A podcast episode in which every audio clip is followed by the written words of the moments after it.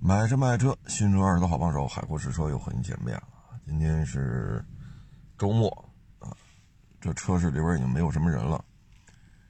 像客户停车区啊，这车位的空了四分之三，啊，车位得有四分之三都是空。谁想停都能停，横着停，竖着停啊。嗯，其实往年真不这样啊。往年到闭市前一天，这还是人声鼎沸，啊，这还排着队过户，但是现在可没戏了，啊，距离春节还有好几天呢，但是咱们这儿已经是很、很、很清静，啊，很清静，嗯，现在反正就是库存低。啊，库存低是最安全的，库存高确实是很危险啊！你转过年来，谁也不知道啥情况啊，所以你现在留着几十辆车啊，或者留着上百辆车，这确实压力大啊，确实压力大。嗯，现在。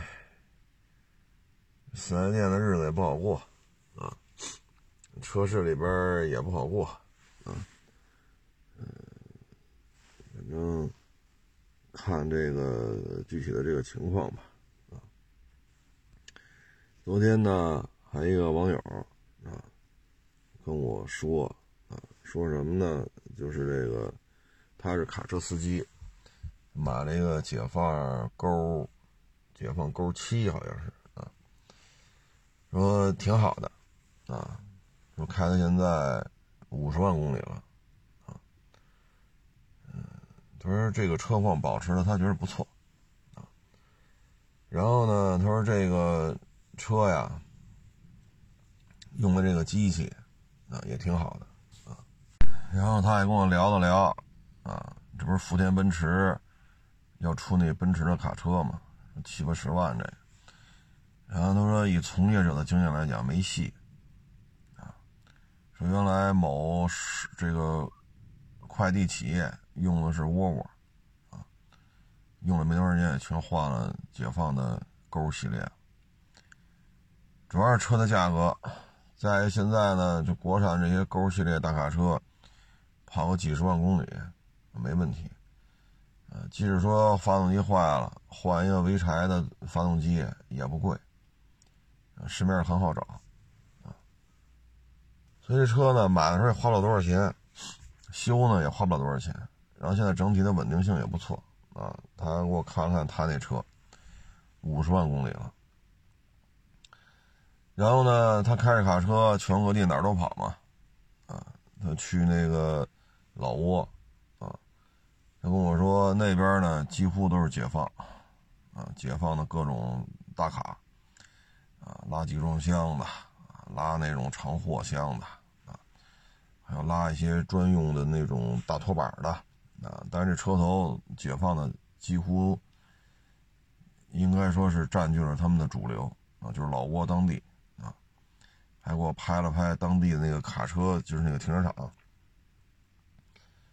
嗯，几乎都是这个解放，啊，所以这事儿呢，怎么说呢？嗯，卡车这些年吧，嗯，质量确实有所提升，啊，因为在九十年代的时候，那会儿只有杂志、报纸，那会儿我所得到的这种信息就是什么呢？造大卡车是大学生的水平，造这个家里这种小汽车啊，这就是小学生的水平，这中间差距非常的大。因为这些重型卡车呀，首先，啊，它不像咱们啊，你说你买个飞度，啊，你买个致炫，啊，还是买个别克 GL 八，啊，买个大 A 六，啊，还是买个什么索纳塔，啊，什么五零八，啊，你买个这个车，你能坐几个人？啊，你总不能买个这这种小车，每天坐四五个人再拉半吨沙子。或者说半吨重的什么什么什么货物，他也没有这么干的。但是这些重型卡车呢，你说标定二十吨啊，四十吨，那它就以目前的国情来看，超载咱就不说了啊，咱就说这合法的，就是满载啊，这是常态。然后这一跑几十万公里，而咱们国家呢幅员辽阔，那这两天咱一直聊这低温自驾游，你现在这会儿，呃，新疆、内蒙、东三省，那很多地方气温都是二十度，甚至于三十度、四十度、四十多度，啊，你说往南开，你说三亚，那这还二十来度呢，你说高原，那你。青海、西藏，啊，这个云贵川，新疆，啊，你说海拔高，那可能西藏的海拔那个呃，呃，对，西藏，西藏海拔高的地方多。刚才说的地方，海拔两三千的地方也很多。啊，你说夏天，武汉、上海，啊，重庆、成都，啊，你说这一大片这个梅雨季节。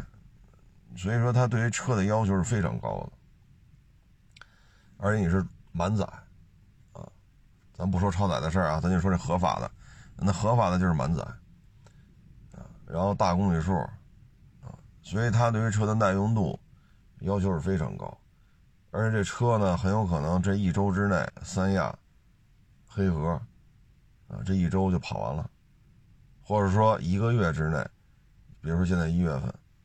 啊新疆，啊，黑河、三亚、武汉、成都，他可能一个月就这一圈跑完了，所以对于这车的这种耐受力，啊，是要求是非常高的。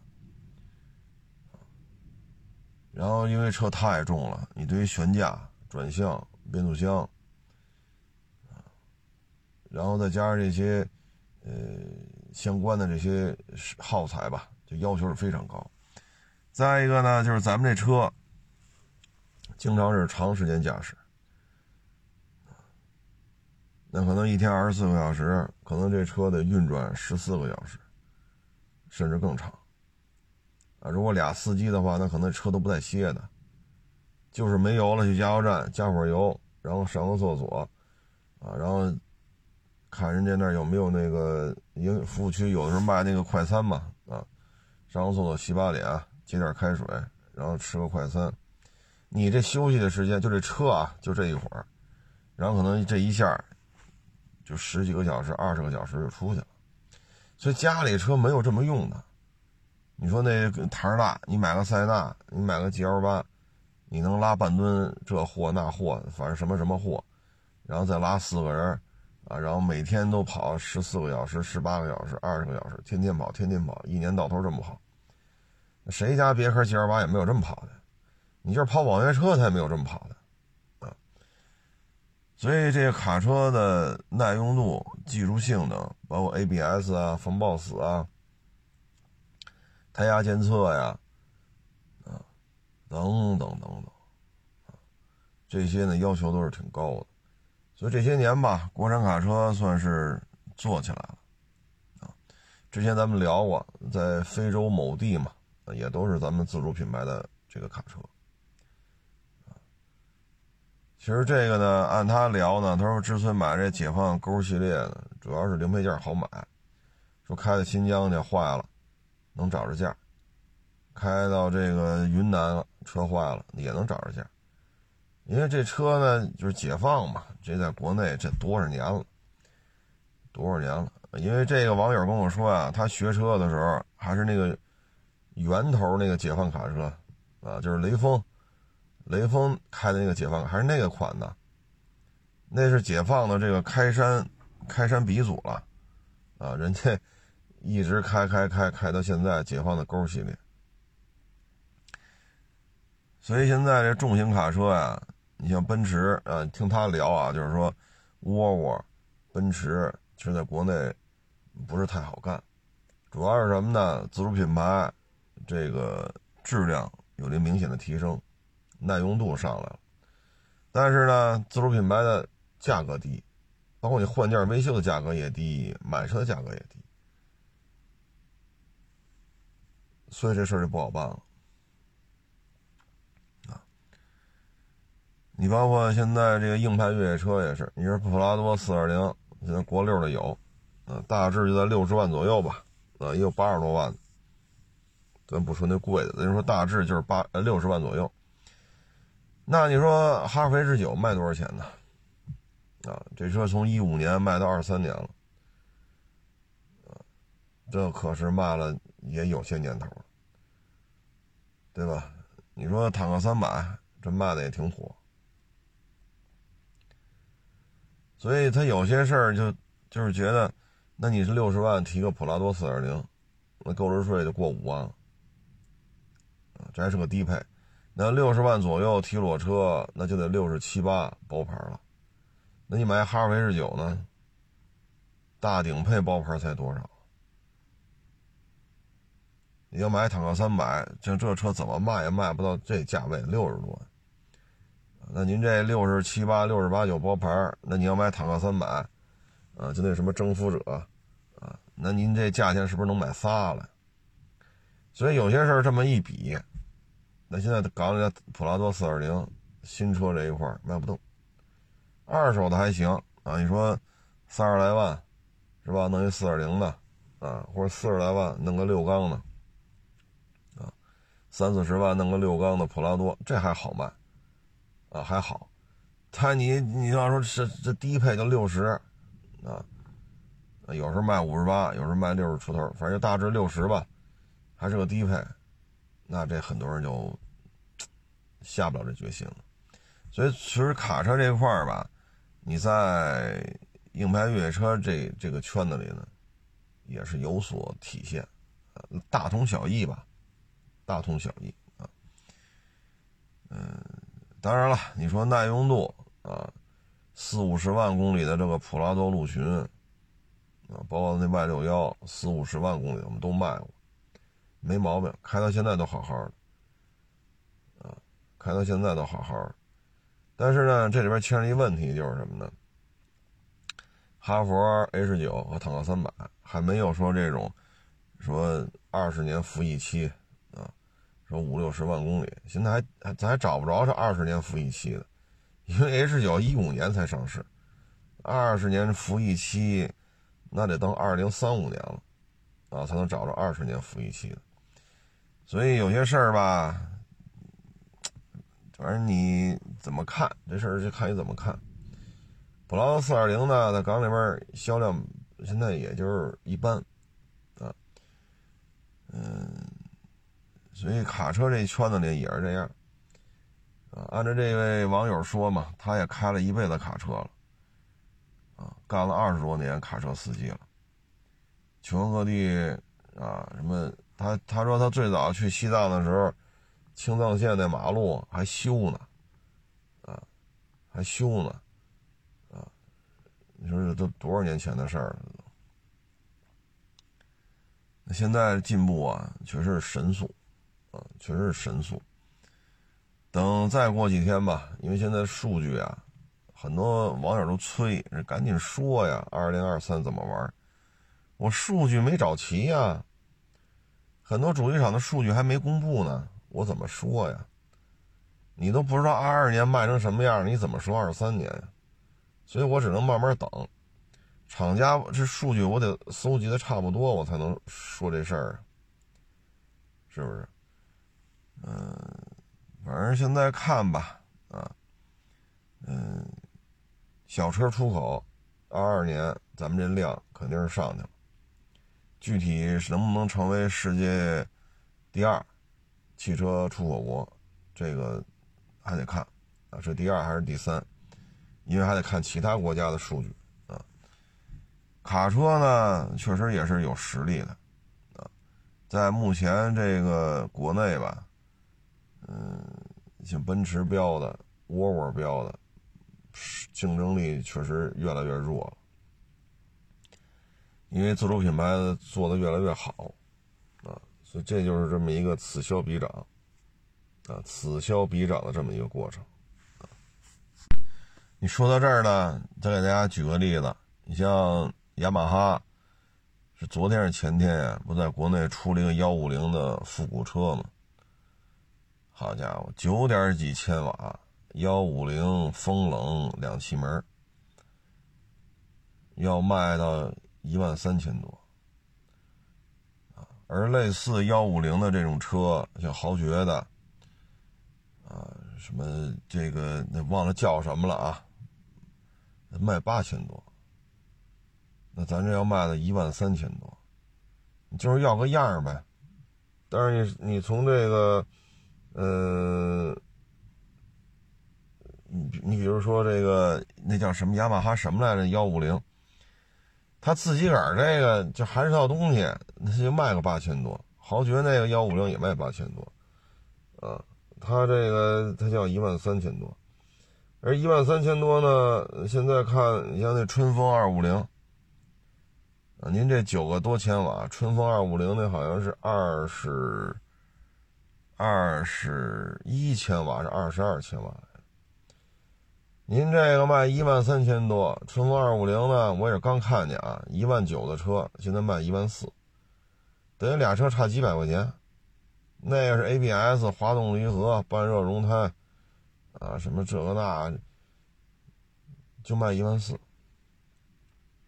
啊，你说九点几千瓦跟二十一还是二十二千瓦，你说这俩车动力怎么比？啊，春风那二五零车也不重。所以说，你雅马哈说这些年摩托车卖的不咋地，啊，你像他那个原来那个叫什么雅马哈什么来着？二五零单缸那个，你看那名字又忘了，我老搞不清楚是是天剑王还是什么翼飞智还是啊？对，飞智二五零啊，想起来了。你像那二五零单缸风冷卖两万一二。那现在，你那你要跟这个春风二五零去比去呢？人卖一万四，对吧？豪爵铃木双缸二五零两万二两万三，就买那叫过叫骊威嘛，就是街车版本那个，两万二三也就这样了。那你说这飞驰二五零谁还买啊？你说春风的质量差点意思，对，春风钱江的品控确实一般。那豪爵铃木这二五零双缸，你不能说这质量不好吧？对吧？人这双缸啊，您这单缸啊，还是个风冷的。你风冷单缸比水冷双缸的还贵啊，或者说一个价，那这车它就没人要了，啊，那车就没人要了。包括那雅马哈 R 七，啊，那么大排量，好家伙，七十多马力，还没有什么电控之类的。那这车卖谁去？这就是现在，反正中国这个制造业吧，工业产业链就这一坨子事儿吧。嗯，晃晃悠悠，晃晃悠悠啊，也是几经周折吧。反正现在是做起来了。做起来之后呢，你这个对于这些洋品牌来讲吧，这事儿就不好办了啊。你看雅马哈 R 七这个，你卖这个价钱。动力只有剩七十多匹了。原来我记得雅马哈 R 七国内也有过，啊，那车上上百匹马力，啊，但这些年我也不怎么关注这，怎么现在弄弄弄弄到七十多匹了？这事儿都怎么怎么聊出来的？这都是我我也挺奇怪的，啊，你像那个赛四五零吧。是是叫赛四五零吧，四十八千瓦好像是。那你这合多少马力了？那人那车也就是不到四万块钱。功率重量之比到什么程度了？你雅马哈 R 七的功率重量之比又到什么程度了？那么大排量，弄他妈七十多马力。那现在国产这些五二五啊、四五零啊。啊，这些车，嗨，所以现在洋品牌不好混，啊，不好混。之前咱就聊嘛，二三年摩托车肯定是重新洗牌，你照这么个定价，这么个玩法，这不重新洗牌，这这不合适吧？这都啊，所以这解放卡车呢，反正就慢慢慢慢搞呗啊，尤其是海外，售后很重要。其实你看现在，包括这个军品外销也是啊，很多网友说为什么这个思密达的这个坦克、火炮啊什么的蹭蹭的卖？啊，包括他那喷气式教练机是叫 T 五零吧？啊，跟咱们这个 L 十五相比，他那飞机这明显的是有一个硬指标是不行的呀，价格也不便宜，他那个，那为什么呀？这是一个政治关系、外交关系啊，所以很多国家是碍于这个政治站队啊，你到底站哪边？那他只能去买韩国的。那没有办法，啊，这牵扯一个你到底站哪边你站队，是吧？你抱谁抱谁这边的大腿，啊，所以韩国作为一个小喽啰嘛，那他这万国船嘛，啊，你看他那个坦克，好家伙，发动机哪来的？火炮哪来的？火控系统哪来的？反应装甲哪来的？对吧？你最基层这复合装甲又哪来的？你这些东西就是一万国船嘛，但是它有人要，所以有些时候咱们只能是做好自己的事儿吧，啊，做好自己的事儿，嗯，慢慢来吧，啊，你说现在欧洲、北美韩国车卖的还挺多的，那只能说慢慢来，啊，当进行进到纯电化之后，你现你看现在北京现代。这个悦达起亚，你看这两家的纯电车，就那状态，所以再过两年，如果没有太大的这种产业政策的调整，说欧洲封杀纯电车了，啊，说北美封杀纯电车了，如果没折腾到这种程度，那基本上自主品牌的纯电车，那就是一个巨大的一个价格杀伤力。虽然说韩国也有三星，也有 LG，啊，他们在动力电池这块也有一定的造诣，但是现在很显然啊，规模经济它上不去啊，咱们这边是规模经济非常大，做的摊儿越大，成本越低，啊，你换代研发的这种资金，你才能跟得上，啊，所以这有些事儿就是慢慢来，啊，只只只只能 只能说是慢慢来啊。嗯，但总体看，其实这个有些事儿吧，嗯，你像这个韩国，像日本啊，就现在跟咱这老吆五喝六的。这个吆五喝六呢，就最近这十天半个月一个月啊，为什么就嘚瑟成这样了？这里边呢，你得这么看啊。现在俄乌这块呢，进入一个僵持状态，啊，然后这不是前两天普京还要求三天停火吗？所以咱们之前就说过，只要俄罗斯这边盯不住，马上就该收拾咱们了。所以你看，像韩国、日本这样的，也真是上蹿下跳，啊，什么要进行芯片封锁呀，军事联盟啊。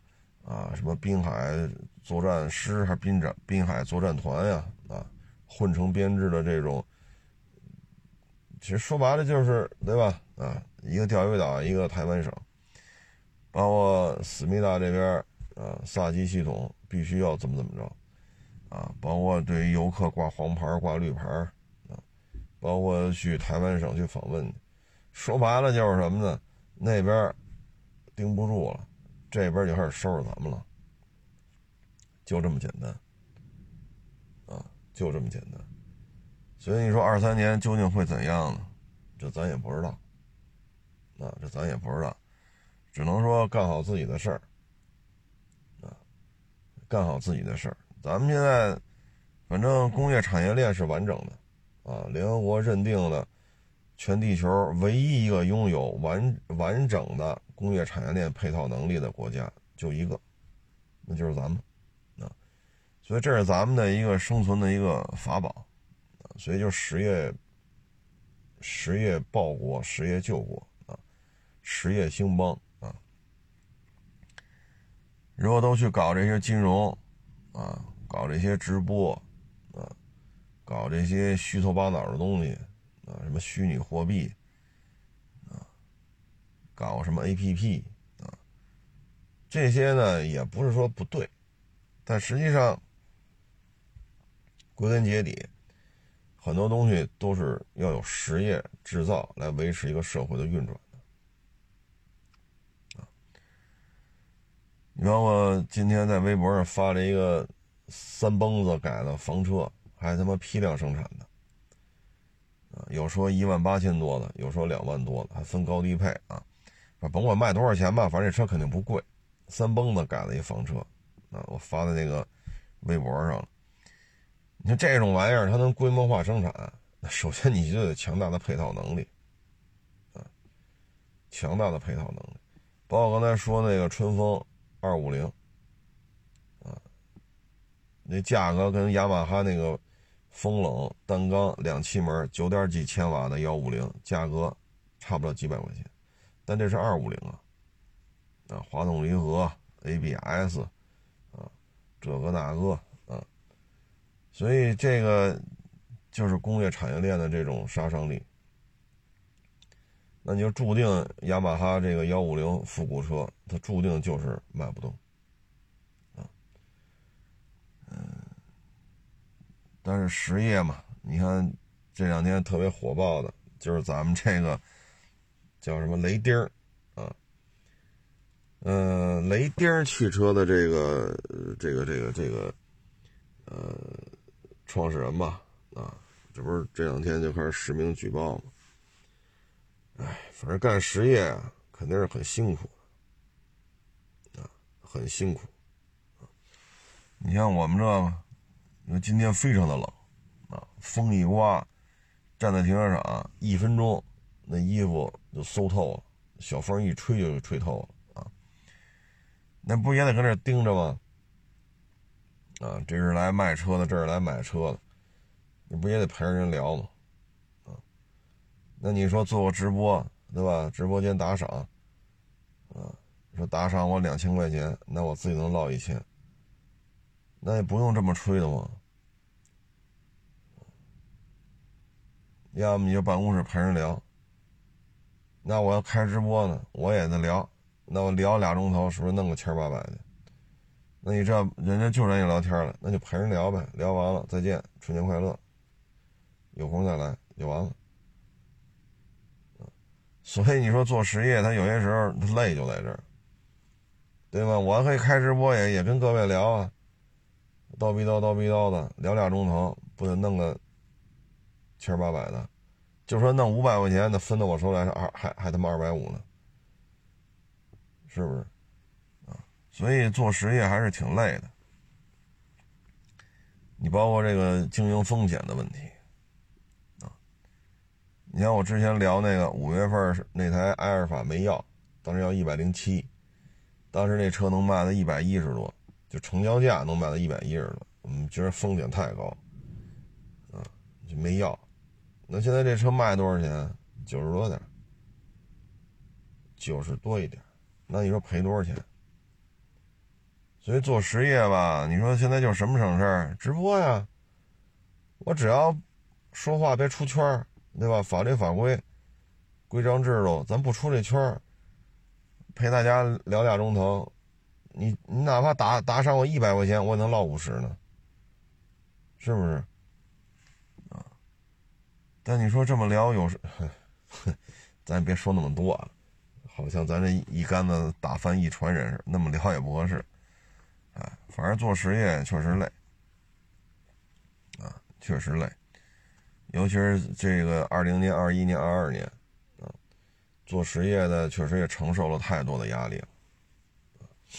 那今年会怎样，咱也说不好，啊，错综复杂的形势，嗯，远非咱们所能预测，啊，所以大家只能说干好自己的事儿吧，啊，嗯。之前咱聊过这个房车，刚才聊这三蹦子房车。那这个房车呢，这也是一个网友发给我的啊，我看了看，这是一什么情况呢？是一个南方啊某嗨，就是咖啡城市，咖啡城市的原厂房车啊，然后他这车呢是二二年三月份买的，到现在也就是不到一年，二二年三月份。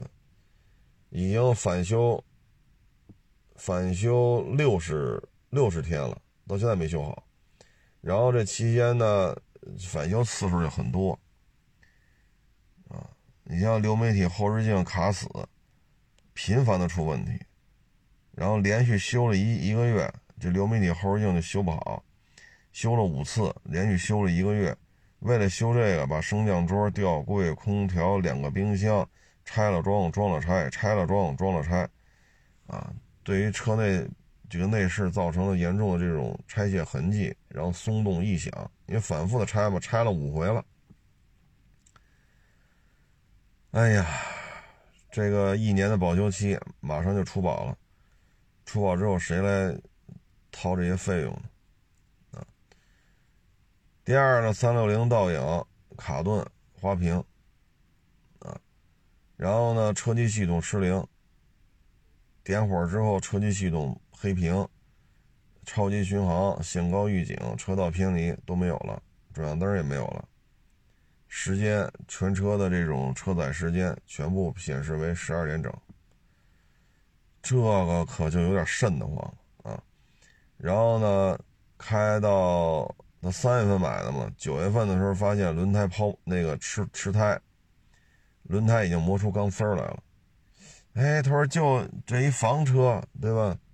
又不指他拉沙子、拉白菜的，然后这车呢又无法着火，啊，这着不了车，啊，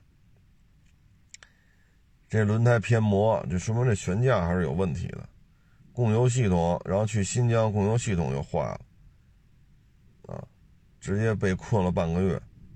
之前那无法点火的是喀什，啊，然后车顶漏水，外边下大雨，车里下小雨，啊，然后这个灶具不有个简易厨房吗？一直不好用，啊，要么就点不着，要么点着了之后做饭做一半就冒白烟，啊，然后需要系统断电才能重新点火。遮阳棚呢，打开了收不回，啊，或者收回了收不紧，结果呢，这车吧，哎，就这么修，修到现在也修不好，哎，这还是咖啡城市出产的这个原厂的房车，你说这咋整？买这个的一直就说朝阳经济、夕阳产业，啊。它只适合退了休、有钱有闲、身体还不错，那你出去溜达溜达，所以只适合这个人群。但它确实有发展潜力啊，因为就有这网友来找我来说，就要买一个简易的房车。为什么呢？白天工作太累，人家呢就想在公司地库嘛，说地库里放这么一车，中午呢吃完饭。上这地库里，不是有一房车吗？这样可以踏踏实实睡觉，睡一小时，然后再去干活。然后晚上加班了，能加到十点、十一点。那下午五六点钟吃饭的时候，能在车里再躺一会儿，实在是太累了。有专门的年轻的这消费者找我来聊这事儿。啊，那这个呢，我一直的建议是什么呢？房车这个买卖呀，说我可是有几回了。我的建议呢，你要么买一个 MPV，G L 八、塞纳、传奇 M 八啊，或者说你喜欢的啊，买 MPV 就完了。第二排纯张椅带小桌板啊，你把它靠背向后放，小桌像那小呃什么小桌板了，就是那个腿托啊，说错。然后这腿托撑起来，靠背往后一放，这样的话在地库里边呢也能形成一个简易床。你在地库里该睡觉睡觉。你说这天地库里虽然说能做到零度以上吧，但是也是很冷。那你自己车你放点被或褥子不就完了吗？是不是？那你说夏天呢，地库里也没那么热。你说外边三十七八度，那地库里可能也就二十来度。二十来度的话，那地库里你那个椅子上，你放个凉垫啊，凉席儿做的那个那种凉垫座套，眯一会儿也没问题。你要嫌那凉，你拿那个布啊，把这个椅子盖好了。这样不就不躺在皮子上了，相当于躺在布上头，你不是也透气吗？啊，省得夏天出汗黏得慌。你弄这么个玩意儿不就完了吗？啊，或者一个 SUV，第二排能向前，第二排、第三排都向前，就相当于平非常平的一个地板，你铺上褥子被窝也能休息啊。没有必要买这种房车。你看这台车。三月份买的，开到今儿这也不到一年呢，出了多少问题？这就是什么呀？厂家弄这个房车，啊，说白了，它有些东西超出了机械制造的这个层面了。你像这厨房这灶具，为什么老他妈的生火做饭？为什么不行？冒白烟这呢，这跟你造发动机、造变速箱没什么关系，你知道吗？这跟你发动机、变速箱啊、悬架跟这没关系，它是一个灶具。你厂家汽车主机厂生产灶具，这本身它就不是一圈子的啊。你包括这个车顶原来是平底的，对吧？冲压模型出来的，你非把车顶切了，然后拿玻璃钢往上搭，那咱就不说碰撞实验这车能不能活了，咱就说你。金属部分切割加玻璃钢，重新做一个什么额头啊，加高车顶这个那，密封不好。现在这车就是漏水漏的厉害啊！然后你要装马桶、装淋浴间、装灶台、装大俩冰箱，真正的冰箱啊，不是霸道那个中央扶手箱那那种那种层级的冰箱，它是真正的冰箱啊。然后要装大彩电，又要装双人床，又要装升降桌。又有沙发，又有下水、上水干净的这个储水壶、污水壶，好家伙！然后装柴油、柴油的这个什么柴暖之类的，这对于主机厂来讲超出它的业务范围了。所以，咖啡城市生产的这台房车就这么多问题啊！你说修多少回了吧？整个座舱拆都拆多少回了？大家也都装修过。是吧？你家里这装修完了，哈，今儿吊顶拆了再糊上去，然后底桌撬了再铺回去，啊，窗帘盒弄好再把窗帘盒拆下来，再把窗帘盒装上。你要这么折腾来五回，这家就废了，没法住了。啊，说这咱这厨房买完这厨具了，对吧？底下橱柜，上面吊柜，然后抽油烟机、水盆，这都弄好了，好拆装拆装。这厨房你要这么拆五回，在十个月到十一个月的时间之内，这厨房这么拆五回，这厨房没法要了，对吗？这大家都装修过，一说这大家就会有有这感受了。所以这房车呀，别买啊！一直我就这么说，这东西保值率就没法聊啊。这车这问题啊就没法弄，碰撞实验怎么办？起火爆炸怎么办？啊，就是说你想的挺好，风景在哪我就在哪住，就这现在北就就今天我们车室里边呼呼的风，那您要是睡在车里边，这风呼呼呼，你这噪音怎么办呢？下雨呢，叮当叮当叮当打在你那个车顶上，你睡得着吗？再一个了，这车开了这么多窗户，开了这么多门，开了这么多这个这个上水管下水管啊，这么接口，这这车上打了这么多洞。开了这么多窗户，还要开侧门，然后有玻璃钢的和金属车身的这种结合，这车漏风，您知道吧？你在房车里睡过，你就知道了。外边刮个六级风，屋里边有小风，你也不知道从哪儿进来的。你看现在晚上零下十几度，你怎么睡呀？下雨怎么办？这打在顶棚上不出声是吗？漏风怎么办？漏水怎么办？而且你像现在晚上，像北京夜里零下十度、十几度，你睡在车里，您觉得暖和吗？啊，所以这东西咱一直就是，咱的建议一直就是，差不多就得，啊，咱别太那什么了，啊，所以我的建议就是，您要非要那什么，那您就买个大 SUV 啊。或者买个大 MPV 啊，就完了啊！那后边台也挺大的，是不是？你放点什么被窝褥子呀，啊就行了。再说你出去玩，还还他妈非得自己做饭吃，我就纳了闷了。你你去新疆，你不吃新疆当地的羊肉串吗？不吃人家本地的这拉条子吗？不吃人本地的大盘鸡吗？不吃人本地的这些瓜果梨桃吗？还他妈非得在车上自己弄个西红柿炒鸡蛋、蒜苗炒鸡蛋、柿子椒炒肉片，还非得自己在这儿做？那你出去干嘛去了？饱览祖国大好河山，第二句就是吃遍祖国各种美食，是不是？这有时候，那你这不是，你不较劲去了吗？那一到四川，好火锅不吃，小面不吃，对吧？当地那叫那叫什么凉糕还是叫什么来着？你也不吃。你去云南，米线不吃，啊，人云南当地的各种这种当地特色这种美食小吃你也不吃，您就是西红柿炒鸡蛋、柿子椒炒肉片，那您去干嘛去了？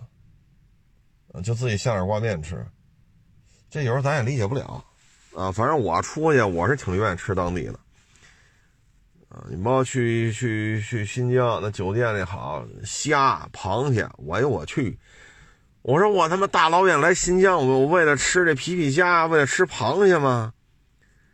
这饭他妈不能吃啊！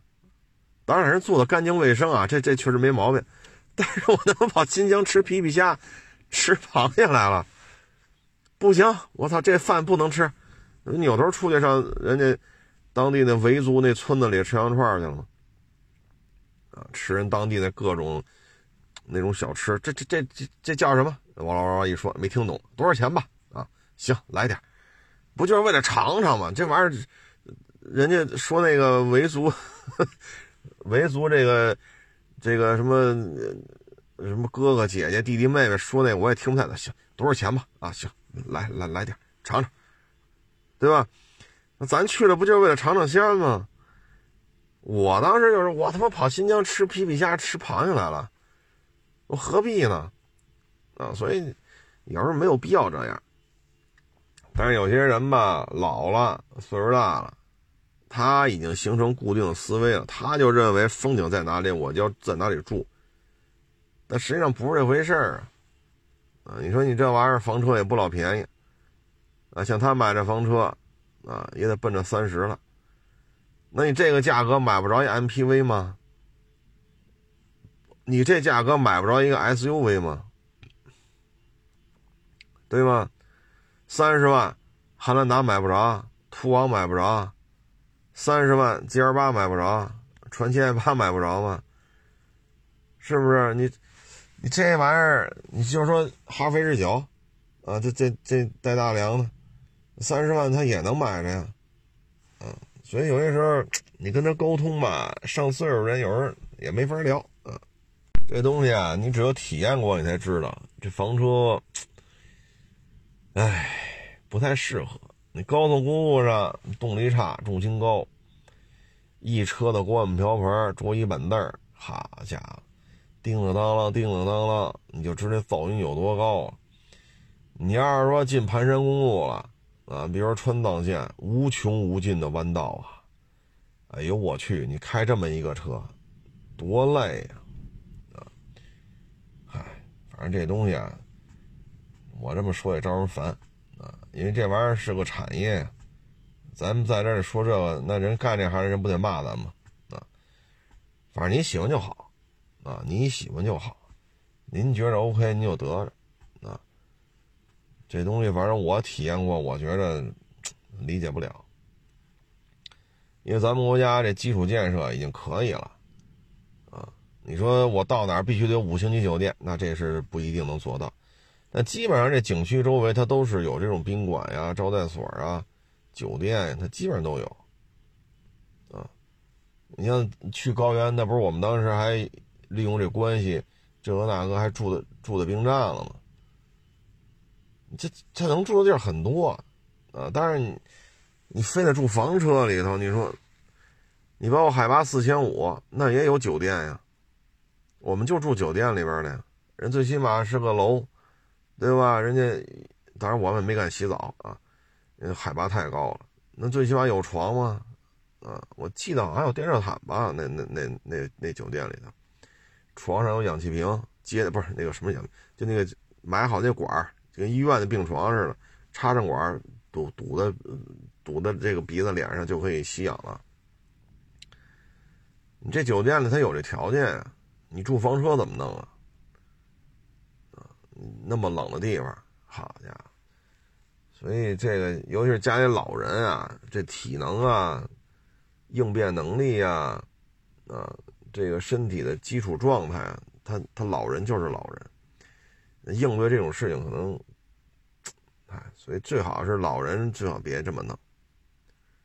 啊最好是跟老人说清楚，你要愿意出去玩去，说三十万的预算，对吧？我给你买一途昂，啊，或者我买给你买一个汉兰达，对吧？啊，或者给你买个锐界，啊，啊，或或者给你买一冠道，啊，啊，或者买哈弗 H 九，啊，要么就是 G L 八，啊，什么传奇 M 八，给你买一个 M P V，啊，你就是开出去玩就得了，没有必要这样。啊先去固化的去想象，我出去玩就应该这样，我出去玩就，现在北京家里边先把这事都固化了，已经形成一个思维模式了。实际上出门在外不是这样啊，啊，你买完了后悔再卖，好家伙，你就赔多少钱呢？这玩意儿可不保值啊。嗯，当然了，这么说肯定又招人烦了啊。唉，有时候实话说多了，确实也不是什么好事啊。冷冷清清的车市啊，也开不了几天了啊，因为下礼拜，呃，就该闭市了。反正确实挺萧条啊。您今天礼拜日，这个客户停车停车区，好家伙，这这空太多了啊！现在也就停了，今天也就停了四分之一啊，甚至于五分之一的车啊。因为下午两三点钟，呼啦啦呼啦啦又走好多，就下班回家了都。啊，希望春节之后吧，能越来越好吧。大家也多保重啊，大家也多保重身体，也祝愿大家呢春节假期吃好喝好啊，开开心心，顺顺利利啊。欢迎关注新浪微博海阔试车手。